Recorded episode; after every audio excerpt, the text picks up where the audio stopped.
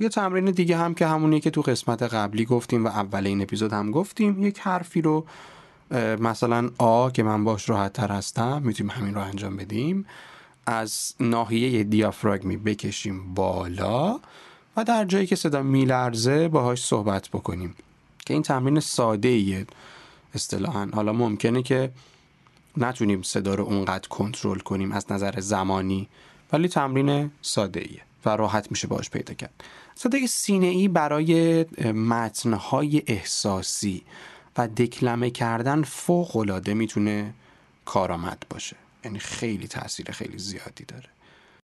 خب من چند تا جمله رو با همین صدای سینه ای بیان می‌کنم برای اینکه از نظر شنوایی یک آشنایی دوباره داشته باشیم باهاش. جمله های خاصی هم نیستن. حالا می‌تونید هر جمله ای رو با این صدا بخونید.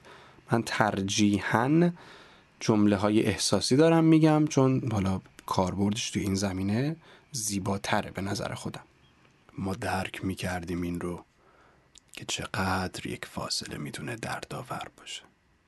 شاید توی اوج روزهایی که بهت نیاز داشتم حتی به من فکر هم نمی کردی ولی تمام فکرهای من فقط توی خیال تو بود.